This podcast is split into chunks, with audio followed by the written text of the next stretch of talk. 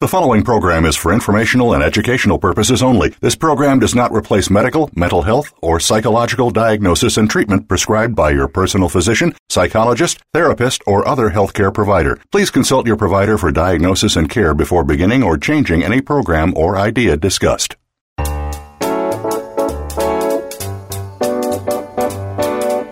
Welcome to Psych Up Live with your host, Dr. Suzanne Phillips. If you're experiencing life, and we know you are, you may have a variety of questions about relationships, family issues, personal goals, coping with the unexpected, and much more. Today, you will hear some answers from a psychological perspective, and you may just take away something that fits. Here is Dr. Suzanne Phillips. Hi, I'm Suzanne Phillips. Thanks for joining me on Psych Up Live. Childhood and teen obesity have grown to epidemic proportions in the U.S. As of 2010, more than one third of children and adolescents in this country were overweight or obese. In 2018, statistics from the National Health and Nutrition Examination Survey and three major studies report that the national childhood obesity rate is now 18.5%.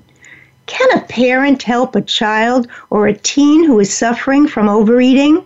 Our guest today will answer that question and much more. Our guest is Dr. Michelle Maidenberg. Dr. Maidenberg will be discussing her new book, Free Your Child from Overeating 53 Mind Body Strategies for Lifelong Health. The book draws upon CBT, acceptance, and commitment therapy, as well as mindfulness. It has been described by reviewers as giving parents and teens all the tools they need to succeed. Dr. Maidenberg is an adjunct professor at NYU University here in New York. She created and coordinates the Cognitive Behavioral Therapy Program at Camp Shane, a health and weight management camp for children and teens, and it's across the nation. It's in New York, Arizona, Georgia, Texas, and the Shane Diet and Fitness Resorts for young adults and adults in New York and Texas. Dr. Michelle Maidenberg, it is my pleasure to welcome you to Psych Up Live. Hi, thank you so much for having me. Michelle, we both know that parents have tried and schools have tried to address overeating with nutrition programs and exercise suggestions, often with little success. How is the program described in your book different? It is very different because we're usually looking at, you know, exercise and daily intake, you know, which is pretty antiquated. Um, you know, it's calories in, uh, calories out. So this approach really focuses on the psychological barriers to weight loss and weight management. And we don't actually seek for children and adolescents to lose weight, but actually to maintain a healthy li- lifestyle over time. That's really, uh, you know, we don't want it to be kind of a band aid approach or quick fix. It's something that they're going to acclimate in their life and integrate as a lifestyle approach. So when we're looking at, you know, whenever I do workshops, for example, I'll ask people in the audience, you know, how many of you have lost weight, you know, over a period of time, and all the hands go up.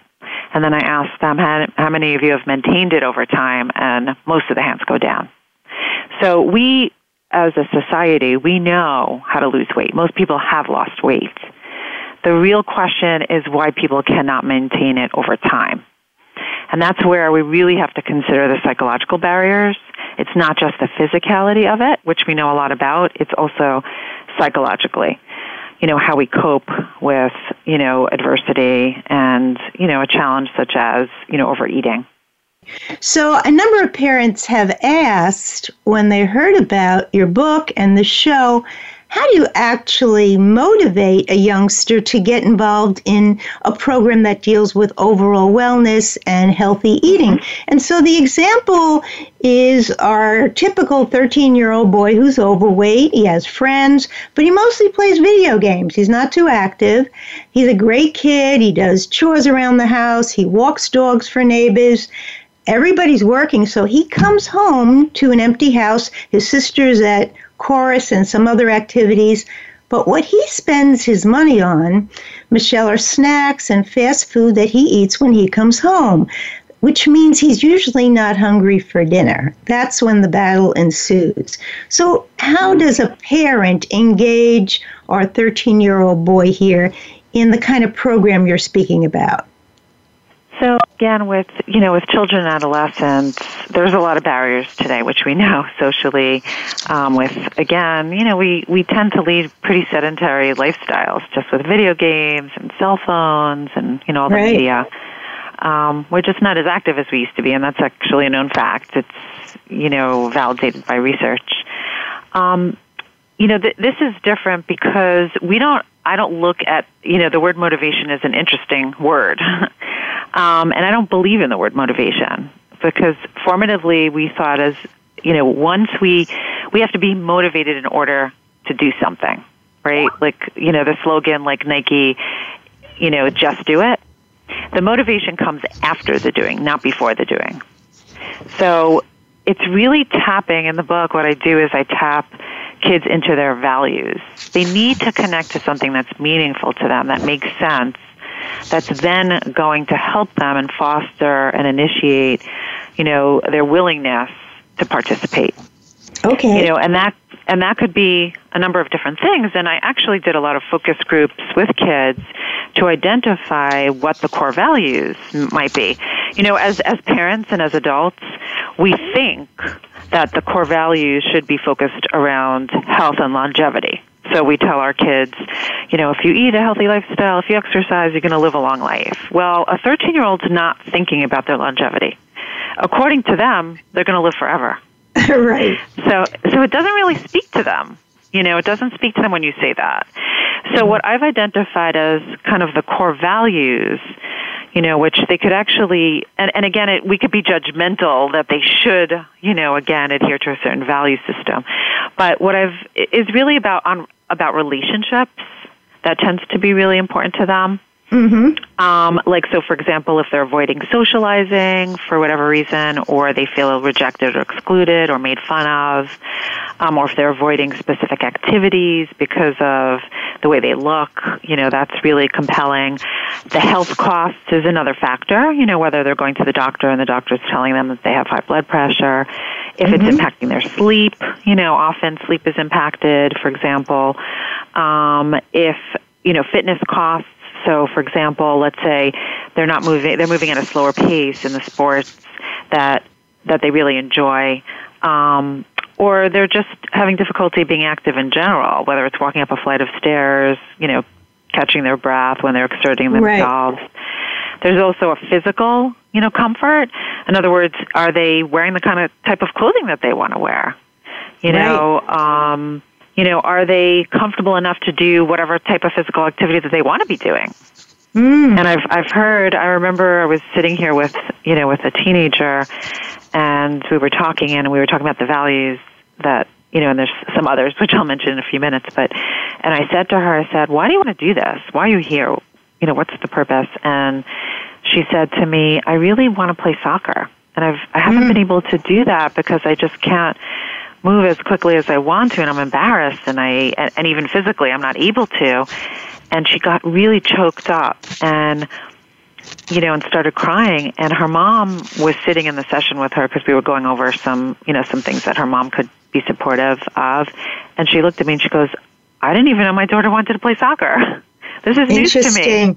Interesting. Yeah. Yeah, but once once she started talking about it, you could tell that she really felt like she was missing out, and she she really kept herself from doing something she really wanted to be doing. You know, so that gets into self acceptance and self love.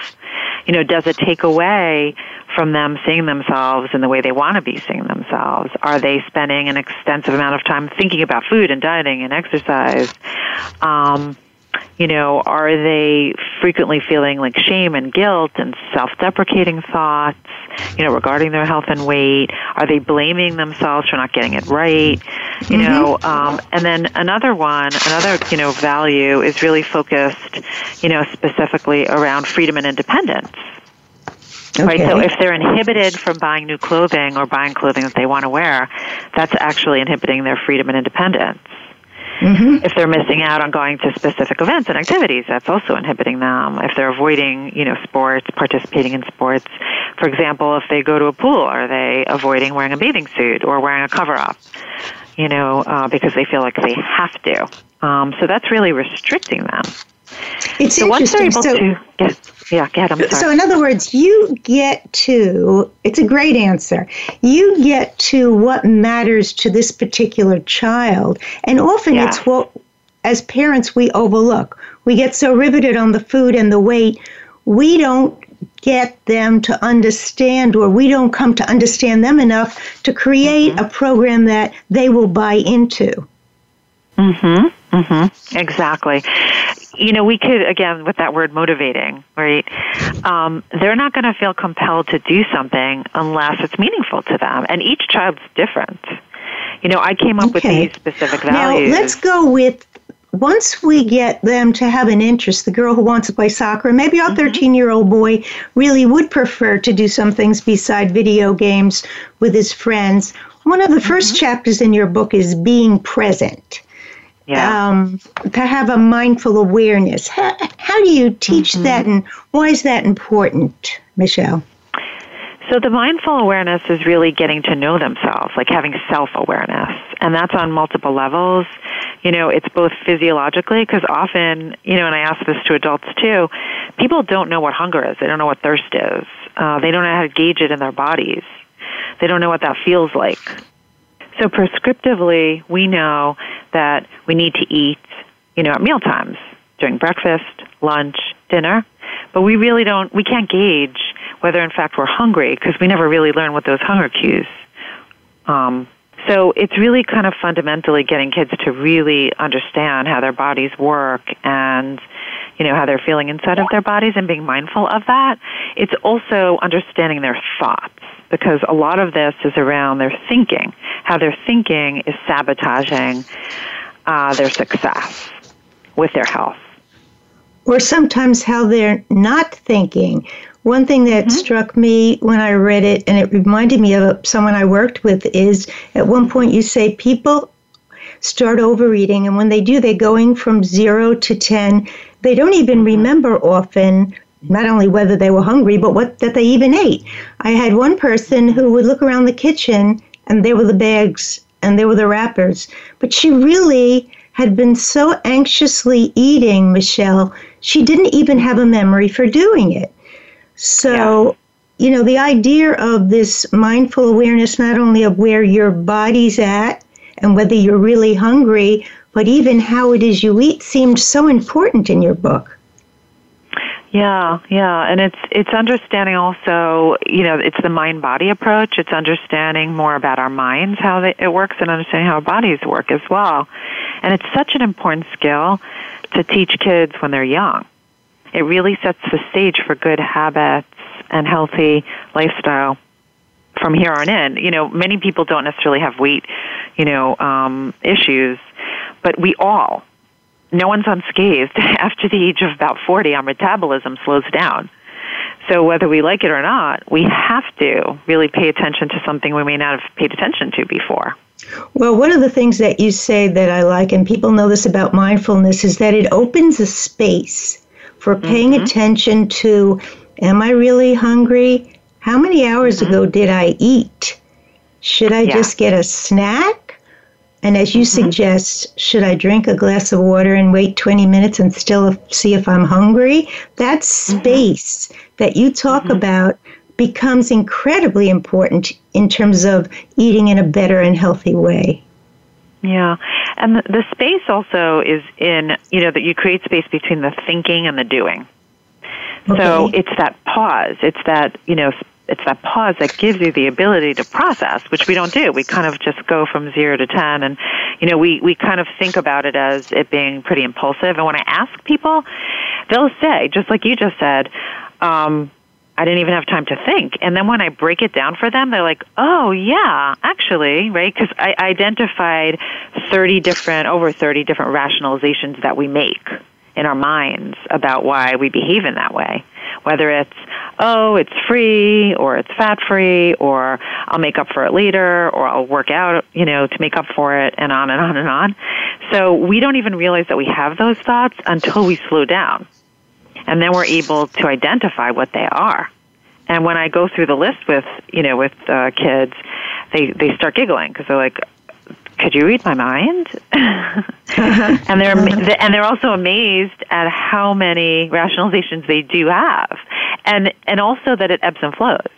So we're not we're not like unilateral, right? We our thoughts change, whether it's because we're of our mood or where we are, you know, physiologically, if we're tired, if we're, you know, whatever the case is. Um, so getting to know ourselves, I do, you know, spend a lot of time doing assessments of cravings, of hunger, you know, of all different kinds of elements around our relationship with food and how we behave. Okay. Um, but um, I also make it a very strong point to mention that we can't rely on that because we're very inconsistent. Our thoughts okay. are inconsistent. So I'm I just I apologize interrupt you. Um, we're going to take a brief break and then let's come right back. You've been listening to Psych Up Live. We're here with Dr. Maidenberg. She's the author of the new book Free Your Child from Overeating 53 Mind Body Strategies for Lifelong Health. When we come back, we're going to talk about emotional eating and triggers and pick up right where we left off. Stay with us. We'll be right back.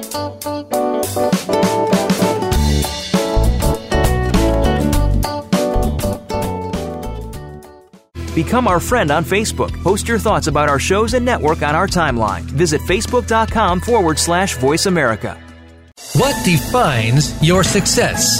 Is it success in your business? Success in your personal life? Is it more money? Is it meaningful relationships? How about your passion? Listen for Taking Care of Business with host David Wallach. David's guests share their challenges and what they did to overcome them. What if you can let your passion for success lead you to your success? Taking Care of Business is broadcast live every Tuesday at 7 a.m. Pacific Time and 10 a.m. Eastern Time on the Voice America Variety Channel. Looking for the best show about horse racing and handicapping? Want to play the ponies?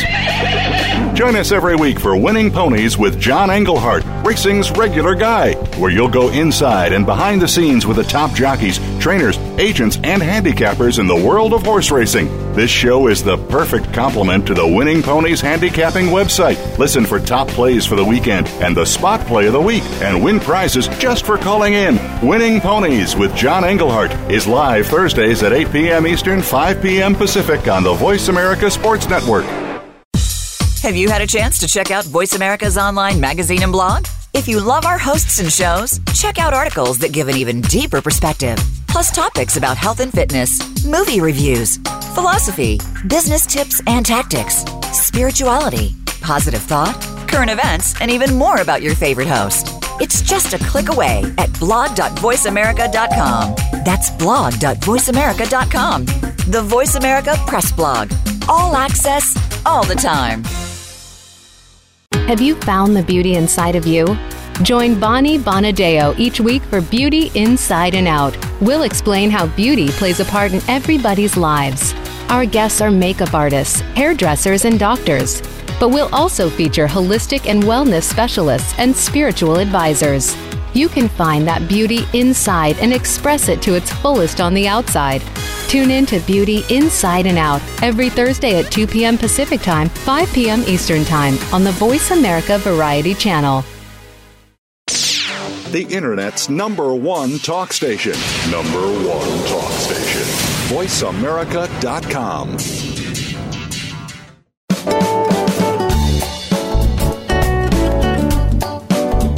are listening to Psych Up Live. Join in our conversation today by calling Dr. Suzanne Phillips or her guest at 1 866 472 5788. That's 1 866 472 5788. You may also send an email to radiohostphillips at gmail.com. Now back to Psych Up Live. Welcome back to Psych Up Live. We're speaking with Dr. Maidenberg. She's the author of the new book, Free Your Child from Overeating. And before we took the break, we were speaking about emotional triggers. And we're going to get to that, but I but I mentioned to Dr. Maidenberg that one of the one of the wonderful things about this book are strategies for parents, kids, and they're very intriguing. And one of them that I thought of my kids, I thought of our family, is the mindful chip exercise. Maybe you could tell us about the purpose of that and, and how that one works, Michelle. Yeah. So, you know, in the book, there are you know, there are strategies, uh, 53 strategies to be exact, um, that really help. So with the, with the chip exercise, you know, it really mimics kind of cognitive behavioral therapy and exposure work, exposure therapy. So we know that we can't, unfortunately, restrict kids from eating any type of specific food, and that's actually not healthy. We want everybody to be able to eat whatever they want, but just in moderation. So um, it's really giving them chips um, where they're able first mindfully to be able to feel it and touch it and you know all of that um, to really get a sense of because we just kind of waffle it down we don't even appreciate the the essence of what we're eating. So that's number one. And number two it's being able to eat it and actually feel the cravings as they come up and being able to tolerate it so to speak or build tolerance to it um, and then also to be able to stop when we've had enough. So, you know, we practice with a couple of chips, like four chips or something like that. And then, you know, what it's like then to throw the bag away or to mm-hmm. eliminate the bag, right? And just sit with those cravings when they come up. And it, the power really is learning how to be comfortable with being uncomfortable. Because that's really what it's like. Like we don't, in our minds, we need the chocolate bar but we actually don't. We want it. You know, just like we don't need the dessert typically after a full meal, but we want it. Mm-hmm. So it's really differentiating between the two and putting yourself yep. in a position where you're able to challenge yourself in a in a really really fundamental way. So let's talk then about increasing a young person's awareness of what's driving the feelings. As you say, we don't need it, but we need it sometimes emotionally. You talk about emotional eating and you use the acronym HALT. Can you speak a little bit about that, Michelle? Sure.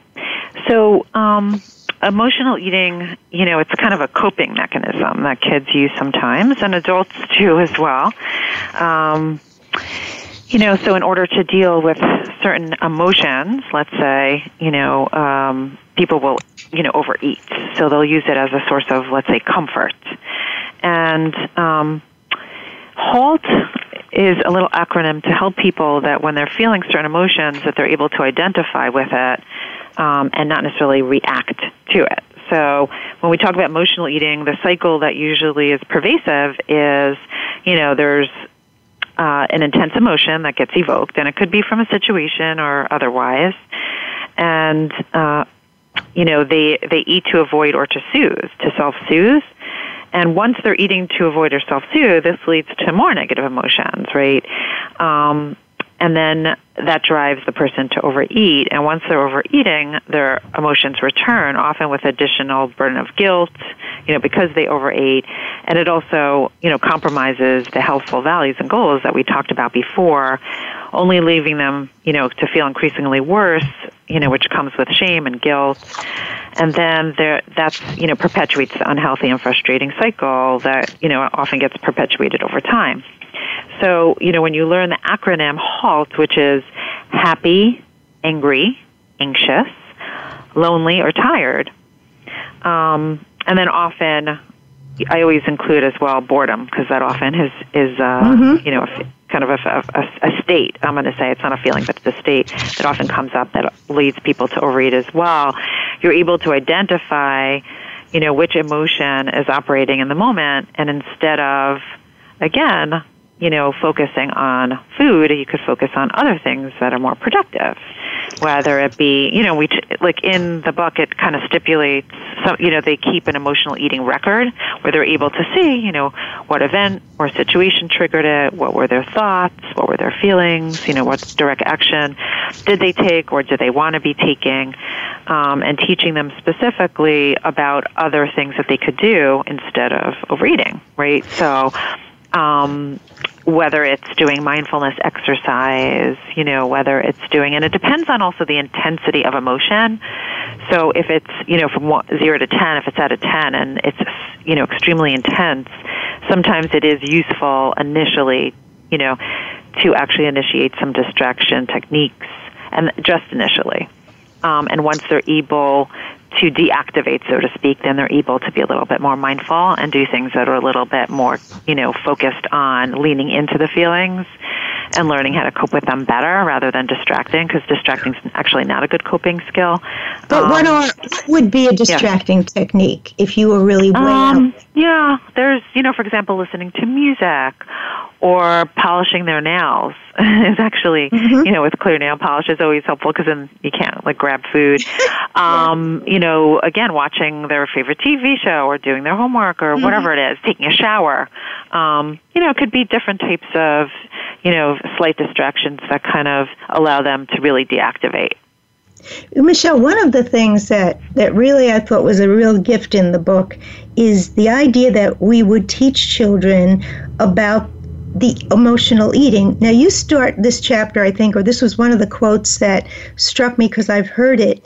A 14 year old girl is saying, I don't want to accept this about me. I want to be thin like my sister. Why did I have to get stuck with my mother's genes? Now, that's a very uh, specific perspective that says it's fatalistic. There's no hope. That's it. But as soon as you invite children as adult adults too to know you know what they actually have more control and when they know that they eat whenever they're bored we have more leverage in terms of changing what she thinks she's stuck with. Yes.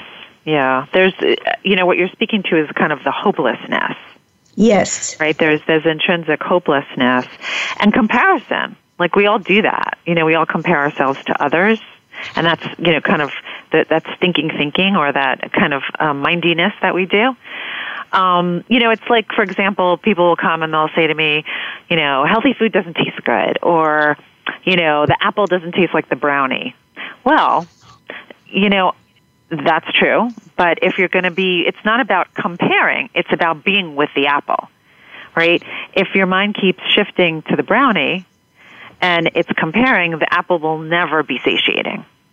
But mm-hmm. if you're able to really be with the apple and enjoy the crunchiness of it and the sweetness and the, right, you could actually really, really enjoy the apple just for its own essence right? And just like, for example, you know, if people are abusing substances, often they'll say to me, you know, I'm not willing to get off of this unless I get the same exact high that I, you know, get from being on it. I was like, hmm, that's a problem, right? Because endorphins, even if you do, you know go jogging and you have endorphins, it's not going to be the same high, right? But could we be with the endorphins? Could we actually, right? Instead of going to the place of comparing, right? Could we just be with the endorphins and really kind of have gratitude and appreciate what the endorphins are providing for us in the moment? Yeah, and what also fits in with that is so if I can't get in with the apple, your whole idea of planning, and maybe let's talk about the four P's means, mm-hmm. you know, a cupcake versus an apple, mm. but a cupcake mm-hmm. versus a plum or melon, mm-hmm. maybe I can do that you know? So that mm-hmm. that planning piece maybe really speaks to some you know emotional feeding because you become more in charge rather than the victim of the cupcake. Yes. Yes. Yes. It's empowering. I think you know the point to your point it's empowering. It's an empowering approach. Rather than being on the other end of it which is victimizing and feeling like you're hopeless right, you become empowered and you actually feel that there's something you could do about this and that you're worth it, right?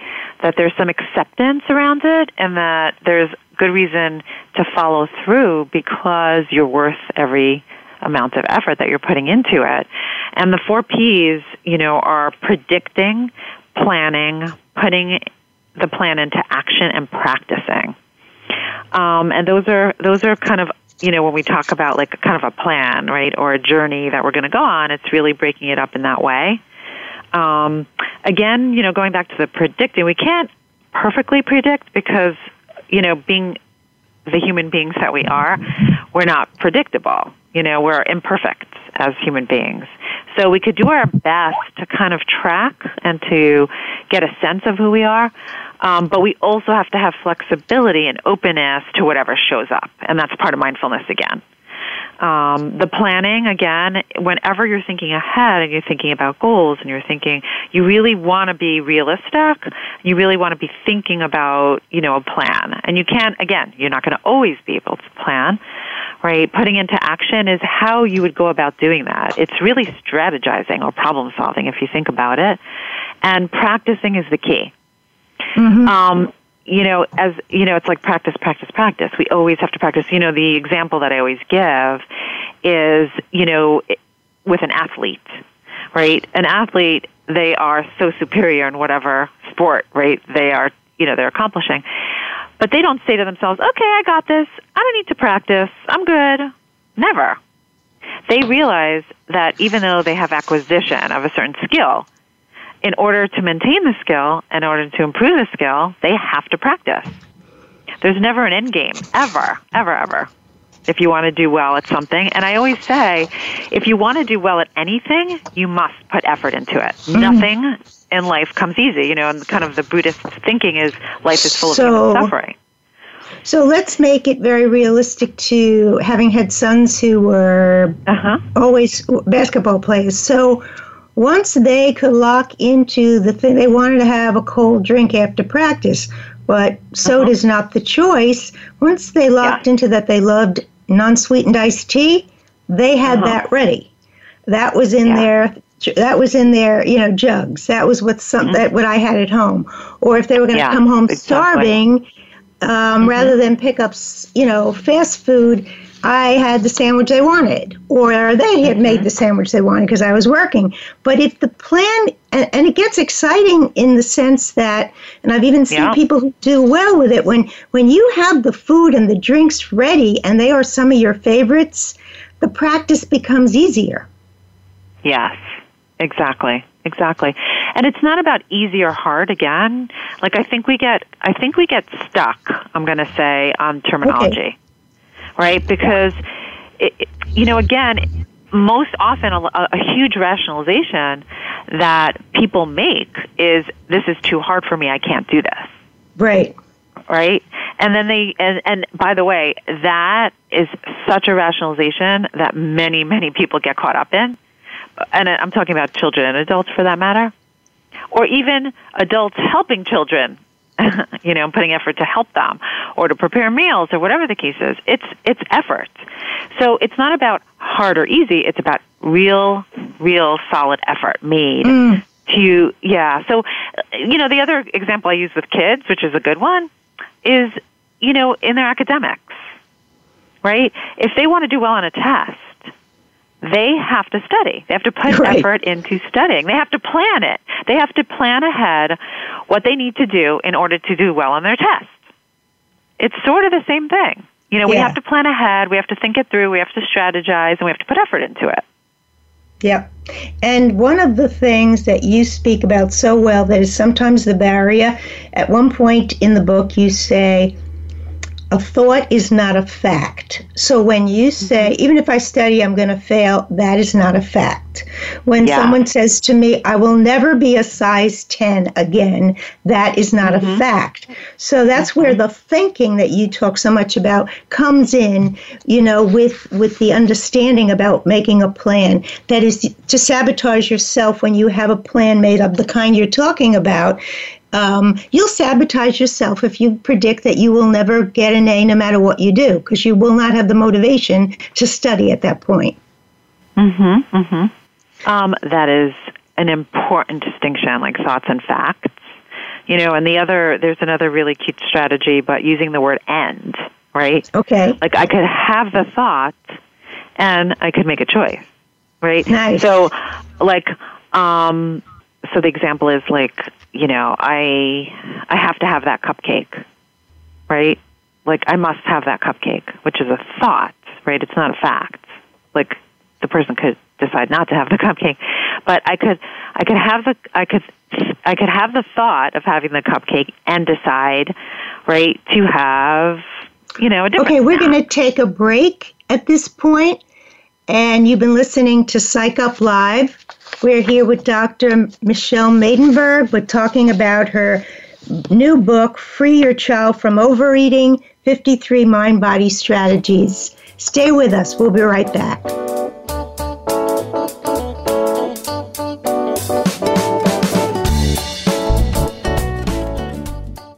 Think you've seen everything there is to see in online television? Let us surprise you. Visit VoiceAmerica.tv today for sports, health, business, and more on demand 24 7. Are you ready for a broad look at everything to do with the world of sports? If so, tune in to the Mike Abadir Show. It's a unique perspective to the connections between sports and business. Host Mike Abadir has negotiated numerous deals in the NFL. Along with co host Gino Bacola, Mike will bring his expertise, discussion, and some terrific guests to the airwaves. Listen live for the Mike Abadir Show every Thursday at 11 a.m. Pacific Time, 2 p.m. Eastern Time on the Voice America Sports Channel. Are you ready for a disaster? If you are like many people in the world, that answer may sadly be no. Disasters happen unexpectedly to people just like you every day. Tune into Preparing for the Unexpected with business continuity and disaster planning expert Alex Fullick. The show will not only help you better prepare for a disaster itself, but also to prepare you, your place of employment, and community for the aftermath, emotionally, financially, and with a better level of awareness and a stronger feeling of resiliency. Tune in Thursdays at 9 a.m. Eastern Time, 6 a.m. Pacific Time on the Voice America Variety Channel. Have you become a member yet? Sign up now to become a member of Voice America. It's always free and easy. Plus, you get to take advantage of some great member benefits. Get unlimited access to millions of hours of on demand content across all of our channels. Keep track of your favorite episodes, shows, and hosts in your own customizable library. Find out what shows you might be interested in based on your favorites. Plus, you get insider access with our newsletter. Membership gives you more. Sign up at voiceamerica.com and click register at the top right. Are you or someone you know interested in attending college? With both college tuition and college enrollment up 60% since 2002, there is a lot of competition, and careful planning needs to be a part of the process. Tune in to Getting In, a college coach conversation, hosted by Elizabeth Heaton and featuring a team of college coach experts. We'll bring you the tips, techniques, and know how to navigate the road to college and do so the smart way. Listen live every Thursday at 4 p.m. Eastern Time, 1 p.m. Pacific Time on the Voice America Variety Channel.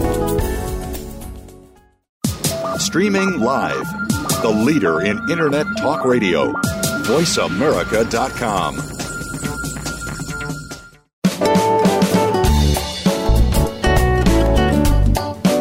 You are listening to Psych Up Live. Join in our conversation today by calling Dr. Suzanne Phillips or her guest at 1 866 472 5788. That's 1 866 472 5788. You may also send an email to radio host Phillips at gmail.com. Now back to Psych Up Live. Welcome back to Psych Up Live. We're speaking with Dr. Maidenberg about helping your child with the problem of overeating. So, Michelle, we were talking about um, strategies and we were talking about uh, ideas that thoughts are not necessarily facts, and mm-hmm. you can and you added on a wonderful rejoinder to that. Maybe you could repeat that with the and. Yeah. So what I was saying is um, that that just by adding just by adding the word and that it really um, helps to reframe in terms of the way we think and that's the beauty of using you know certain language and also kind of again it's the mindfulness of really thinking about how we think about things and how we reframe them in you know in our both in our speech and also in our mind so for example if you say something like you know I have to have that cookie. You know, I have to have it now. You know, you could say something like and reframe it for yourself. Um, I'm having the thought that I have to have that cookie, and I'm deciding that I'm going to only eat half the cookie, or I'm deciding that I'm going to eat another type of snack.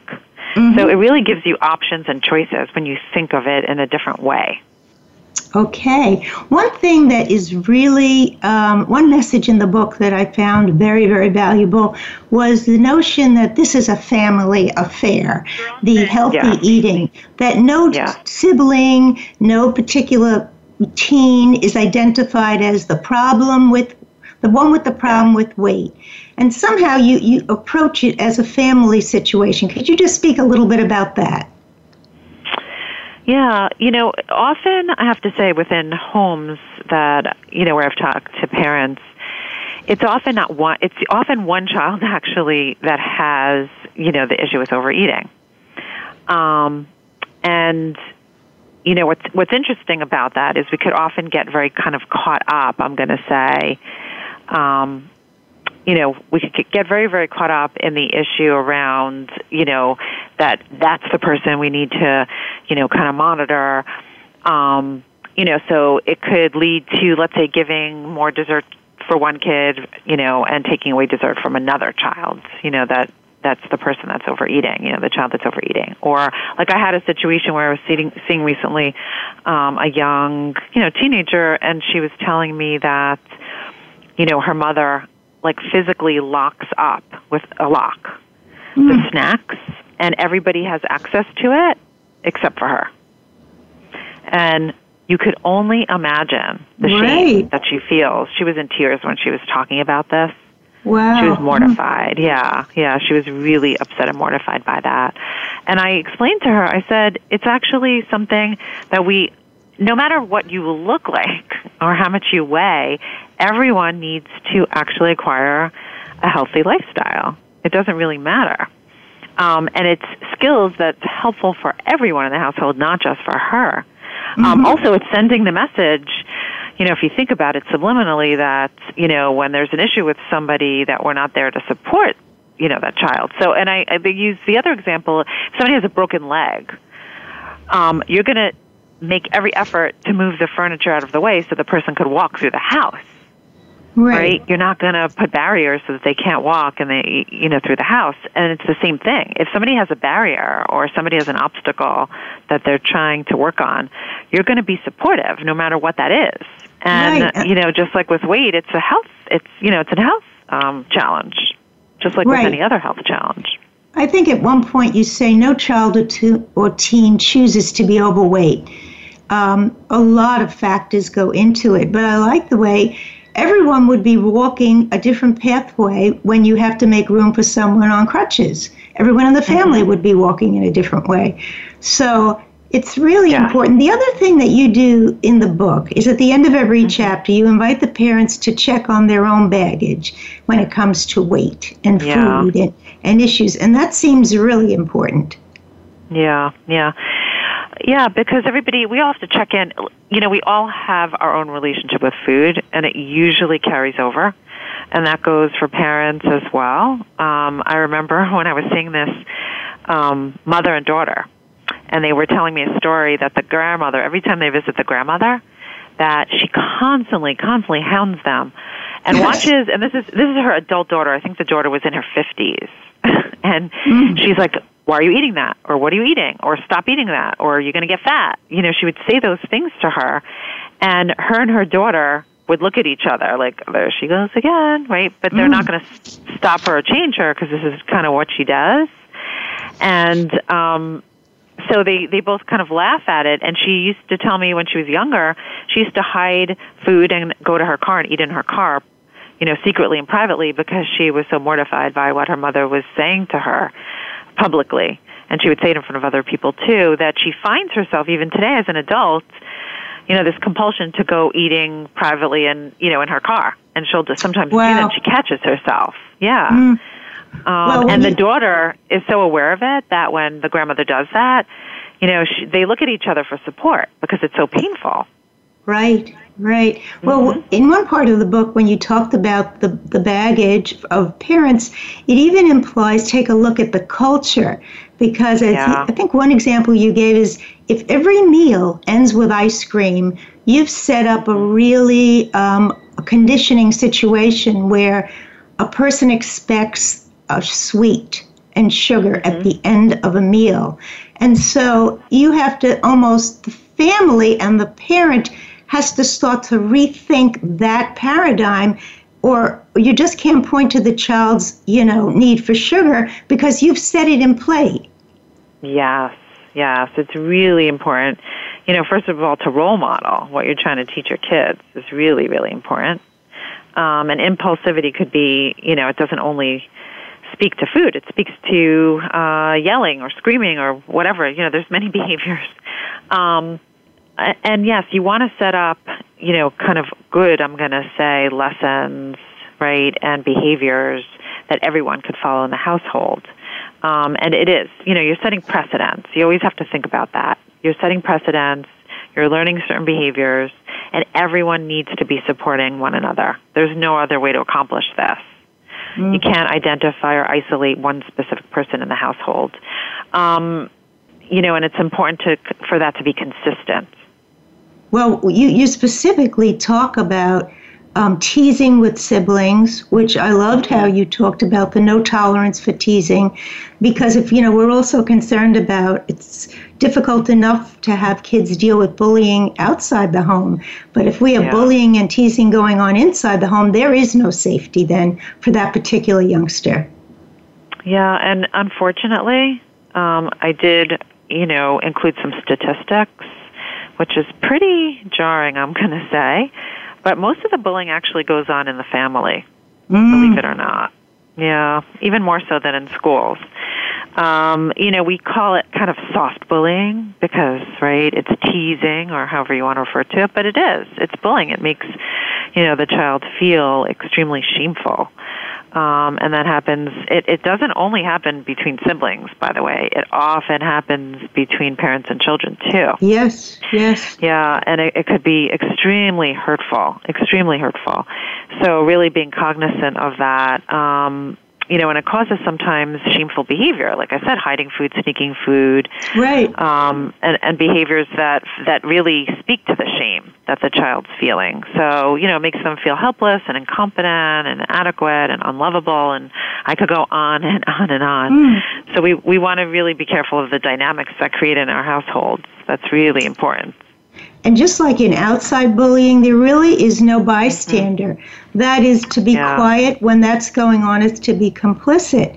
So when yeah. the family really starts to say, we don't do that here. What we do is all mm-hmm. try to eat as healthy as we can. And you've yeah. given some wonderful examples in the book. Um, you really start to turn around. Home has to be a safe place.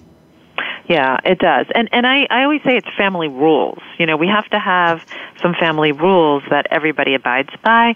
You know, if there's a general rule, nobody, you know, again mocks another person or speaks to their person then that that carries over to anything. Not only food mm-hmm. and health and weight, it carries over, you know, just like if you're saying somebody's stupid, right, or whatever. You know, right. people they use all these acronyms. So you have to be careful that you're conveying kind of a safe space in the household for every person that's in the household, and it it has to apply to every child in the household too.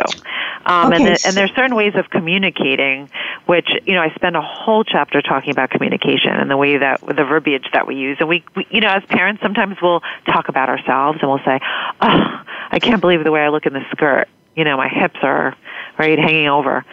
And our children hear that, or right. how, how could, or how could she wear that? What was she thinking when she walked out of the house this morning? you know, yeah, um, yeah. and it seems pretty like again, nonsensical, but it isn't because it's messages that we're communicating to our children. They're hearing what we're saying. Absolutely, absolutely. In the interest of time, I want to just quickly ask you two things. If you had a quick sure. take home message to all our listeners out there in a line, what would you say to them, Michelle? I think I think again I'm going to say that it's really important to speak to kids where they're at. Um, not where we think they should be at. it's easy for us to go into that space and it really takes away from kids um, meeting their personal, you know, goals and needs. So really listening to kids. Why do they want to do this? What compels them? And the most important thing is supporting them supporting them through their efforts. So whether that's exercising with them or strategizing with them about what's getting in the way, for example. But it really has to be something that they feel supported by, they're able to speak about, um, and when they have feelings, not to necessarily deny their feelings or invalidate their feelings, to just be there to listen. And that's really hard sometimes as parents for us to do because we don't want to see our children in pain. We want to get rid of their pain. And that's often not helpful. So, wonderful advice. So, if I'm a parent and I have an overweight youngster and she or he is motivated to change, what's my first step? How can I find your book? Um, so my book is available on Amazon. You could find it on Barnes and Noble, and it's called uh, "Free Your Child from Overeating: A Handbook for Helping Kids and Teens." And it's 53 mind-body strategies for lifelong health. At at the end of each chapter, th- there is a mindfulness exercise, a guided meditation, and which loops back to my website, and you could actually hear. Um, you could actually hear the live recording, the audio recording of it it's great. with my voice. Yes. Yeah. So, um, and, and it helps to like integrate all the information. So you're also teaching kids all these strategies and all these skills that are in my book apply to all different kinds of adversity, whether it's procrastination, anxiety, depressive symptoms. Uh, it could really be applicable to many, many different, um, you know, challenges. And it also is helpful because it's versatile. It could be used with kids alone. It could be used with parents and kids. It could be used with just parents. It could be used with for practitioners. So it's very user friendly and it's you know pretty simple to understand. Um, and I also have a lot of blogs on my website, which is my name, www.michellemaidenberg.com. A lot of parenting blogs, um, and again, more information about the book, of course. Now, Michelle, um, you you run these camps. If someone wanted more information about the camps, do they just go to your website? Well, I I actually am a consultant, and I created the cognitive behavioral therapy program within Camp Shane and Camp, and also Shane Diet and Fitness Resorts for adults and for young adults. So I consult with them. Like I said, I created their CBT program. That's you know my role with them. Okay. Um, it is a summer program for kids and located in six different states, and they could check their website, which is like I said, Camp Shane or Shane Fitness and Diet Resorts, and they could get Terrific. that information. Okay, I, I want to thank you, Michelle, for your book, which is a gift. Um, I want the listeners to know it really has some wonderful strategies. It will make a difference in your life as well as your child's. Michelle, thanks Thank for you. the work you do and for coming on Psych Up Live today. Thank you so much. It was really You- nice to be here and to meet you.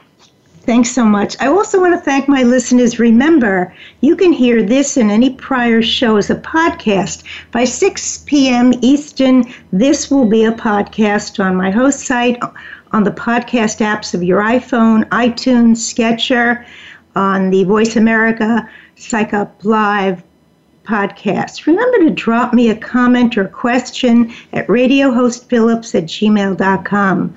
Until next week, mostly take care, thanks, and be listening.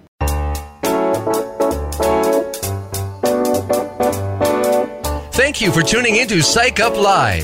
Please join Dr. Suzanne Phillips for another edition of our programming next Thursday at 11 a.m. Pacific Time, 2 p.m. Eastern Time on the Voice America Variety Channel. We'll talk more next week.